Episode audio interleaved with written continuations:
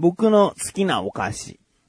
うーんとね、まあお菓子いろいろ何でも大体好きですけどね。一番。あ、一番って言っちゃおうかな。どうしようかな。一番。まあ現状一番だな。一番としよう。僕の好きなお菓子はですね、おやつカンパニーさんが出してる、えー、食べ方いろいろベビースター、長い麺ですね。うん、この長い麺は普通のパラパラとしたベビースターラーメンよりも、こう、長いんですよね。そのまんま長いんですよね。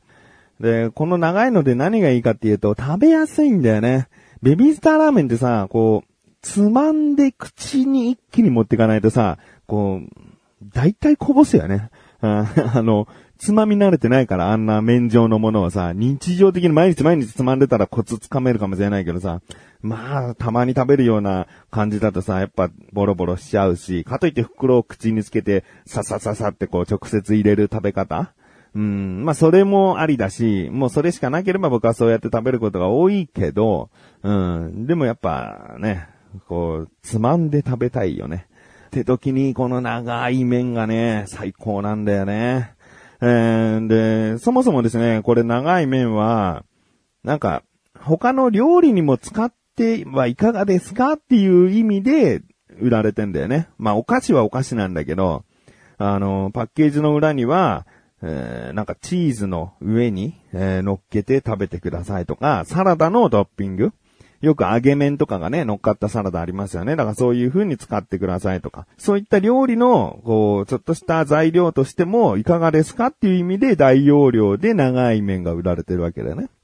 うん。で、これなかなか、だから今ここまで話してて、え、長い麺全然ピンとこないっていう方ももしかしたらいるかもしれない。もう、コンビニとか、普通のスーパーじゃ売ってないもんね。うん、僕はこれ見かけるのって大体ディスカウントショップというか、まあ、ドンキホーテとか、ああとは、薬屋さんの中で食品を売ってたりするところ。なんかまあ、うん、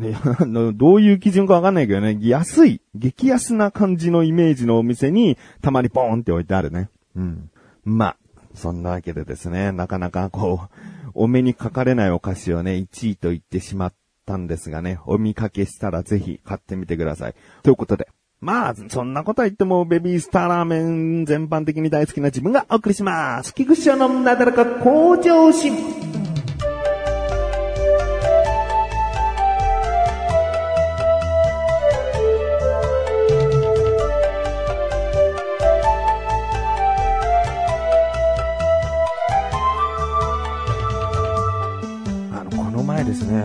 深夜にね、あのー、出て、あの、家を出て仕事に行くんですけど、その時は、まあ、大体いつもは12時とか1時とかに出るんだけど、まあ、家の中で用がすごいあって、で、なんだかんだで2時、3時、3時になるかならないかぐらいかな。だから、ど深夜だよね。牛蜜時だよね。うん、もう、そんな時間にこう家を出ることになって、でもまあまあ、怖いとかそういうことじゃないんだけど、いざ、その、建物を出たらですね、うちの建物の前は、こう、ロータリーみたいになってて、で、車が入ってきたらぐるーっと回って車が出れるような。だから入り口も出口も同じような形になってて、で、僕は車で行くから、そのロータリーの中に車駐車場があってね。で、そこを渡っていくんだけど、その時ゴミ出しもしようと思ってたから、ゴミを持ってたんだよね。で、ゴミを出すには、まずロータリーの道路となっている部分を一回渡って、で、ゴミを捨ててから、まあ、自分の車へ向かっていくってことになるので、まあ、とりあえず、その、建物を出たら、道路渡るっていうのはもう普通に、えしようと思ってたら、こんなね、もう静かな夜に、車が入ってきたのね。えーんつって入ってきて、で、あ、道路渡ろうかな、でも車通るか、待ってようかなと思ったら、その車が止まってくれたのね。で、もうライトですごいつい、ヘッドライトついてるから、中にどんな人が乗ってるかとかわかんないんだけど、でも止まってくれたから、軽くお辞儀をして渡ってったんでね。で、ゴミ捨てて、いざ自分の車の方へ向かおうと思ったら、その車がすっごいゆっくり、まずこう、走り出して、で、そのままゆっくりゆっくり走って、敷地を出てったのな。何？と思って。怪しい、何？なんか見回り？何？と思って。で、まあ、気になるけど僕車乗って職場向かってったんだよね。で、まあ、2、3分車走らせてって、でもやっぱ気になるなと。うん、その後にね、うちのそのマンションで泥棒が入ったとかさ、なんかこう事件があったなんていうのを聞いたら、後悔するなと思って。うん、見かけてるわけだから。引き返そうと。もう、仕事行かなきゃいけないけど、いつもより遅い時間出たにもかかわらず、もういい、引き返して、何だったのか、まあ、その車がうろついてるのか、もう一回戻ろうと思って。で、引き返して自分の家の前まで行くかなっていう時に、手前側のマンションのところから出てきたのね。え？と思って。あの、うちのマンションをさーって何もせずに出てって、その後どこ行ったかは全然終えてなかったんだけど、僕が2、3分走った後にやっぱり戻ろうっつって戻ってったら、うちの隣のマンションから出てきた。で、出てきたところをちょうどすれ違って、怪しいと思って、で、車をゆっくり走らせてバックミラー越しに見たら、今度はそのうちのマンションの隣の、さらに隣のマンションの敷地内に入ってった。うわうわうわと思って。なんか絶対下見してんじゃんみたいな。で、僕は車また U ターンしてさ、その車が入ってった敷地内の入り口付近に車を止めて、しばらく待ってみたんだよね。で、僕が最初にね、あの、2、3分走って戻ってきたっていうのが、だいたい合計すると10分いかないぐらいなわけだから、10分いかないぐらいで戻ってくんじゃねえかと思って、で、ずっと待ってたんだけど、なかなか出てこないから、車降りて、隣の隣のマンションの敷地内に、ちょっと歩いて、こそこそね、入ってったのね。で、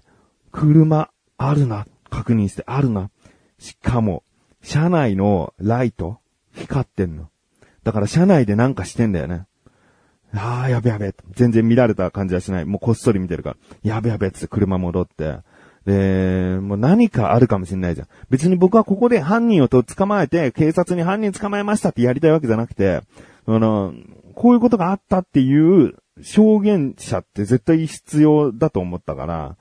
だから、まず僕、スマホで、その車が出てくるであろう位置に固定して、ビデオ録画をし始めたんだよね。これ盗撮になるのかな？うん。で、ビデオ録画をし始めて、で、そのまま待ってたら、2、3分後に、ゆっくりその車出てきて、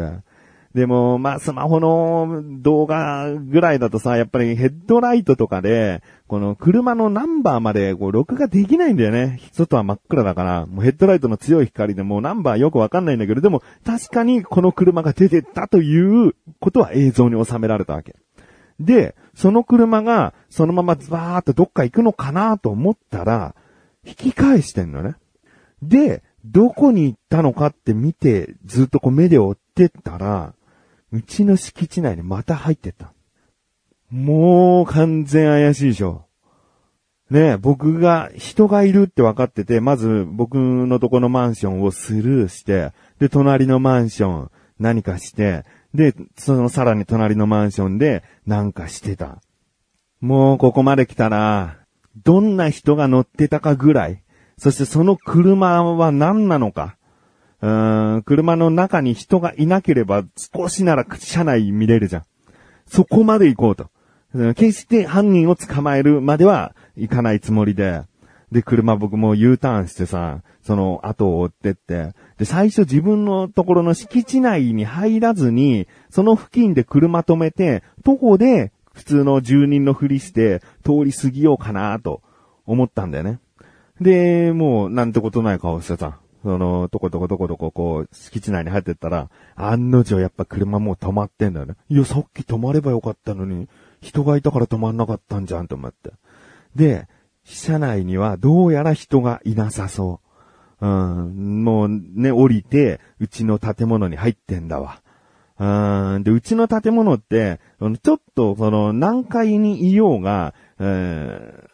まあ、なんだ、外に面してるから、エレベーターから出てきて廊下を歩いて、その、柵の下を見ればさ、いつでもこの、ロータリーを見渡せちゃうわけ。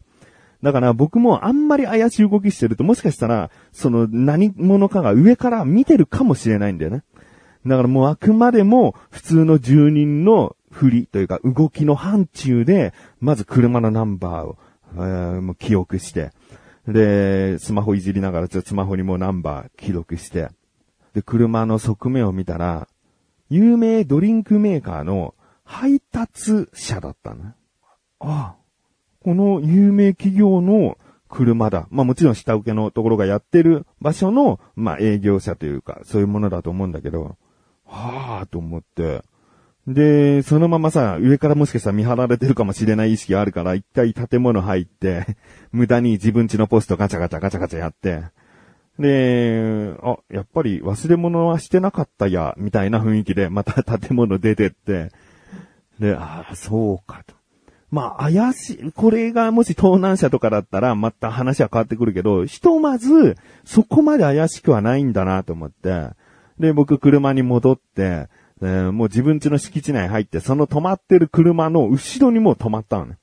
で、止めて、で、もう出てくるまで待とうと。どんな人が乗ってるかで、結局これが盗難車なのかとかさ、なんとなくこう、まあ、わか、100%じゃないけど、なんとなくわかるじゃん。あ、危険なやつが乗ってたんだなとか。あくまでもこの宅配の仕事はしてるけど、夜その車使って、なんかね、泥棒とかしてるかもわかんないしね。だからもうとりあえずどんなやつが乗ってるかだけ見ようと。車の中で人を待ってるふりして、深夜3時なのにね、人を待ってるふりしてスマホをいじってるふりをしてさ、で、何度もこう、いじってるふりとはいえさ、車を後ろから写真撮ってんだけど、ナンバー含めてね。あのなんか事件あった時の証拠になるからさ。で、まあ、また5分ぐらい待ったかな。出てきて、で、手にビニール袋ぶら下げててさ。で、そのビニール袋の中には、どうやら、その住人の誰かが飲んだであろう、こう、瓶とか、なんかそういう回収するもので、で、もうその、何者かを見たらさ、もう、もう何も疑うことはなくなった。足を引きずりながら歩いてるおじいちゃんだった。もう、一生懸命働いてる感じの おじいちゃんだった。いやー、申し訳ないなと、疑っちゃったなと思って。いや、疑っちゃったけどさ、でもね、僕が通ったからってこのロータリースルーすることはないんじゃないかな。もうなんかね、そこをスルーして住人に何か言われるのを避けたんだとしたら、もしかしたらそのおじいちゃん的に後ろめたいことがあるんじゃない？例えば、えー、マニュアル的にこの時間帯は回収しちゃダメですよ。住人の迷惑になるのでってルールがあるから、もしかしたらだよ。うん、あるから、それを後ろめたいから住人いたからスルーしようってしたんじゃない？うん、やっぱ深夜3時に回収は、たとえね、こう朝一に届けなきゃいけない仕事だったとしても、もしかしたら何かの拍子に瓶を割ってしまってガシャーンって大きな音立てちゃうかもしれないから、多分4時から5時とか、そんぐらいからじゃなきゃやっちゃいけないことなんじゃないの？うん、まあまあでもね、そんなおじいちゃんがさ、一生懸命配達と回収をしてる、してたんだなと思うと、まあまあまあ、これは事件は起きないぞと思ってさ、うん、ふと我に返ってさ、隣の隣のマンションの敷地に入ってってさ、車が止まってるか見てさ、出てってさ、でまた車で U ターンしてさ、自分家のマンションだけど、旗から見たらさ、あの、マンションの中に入ってってさ、ポストをさ、ガチャガチャガチャってやってさ、で、そのまま出てってさ、また車に乗って、また敷地内入ってきてて、僕が一番安かったね。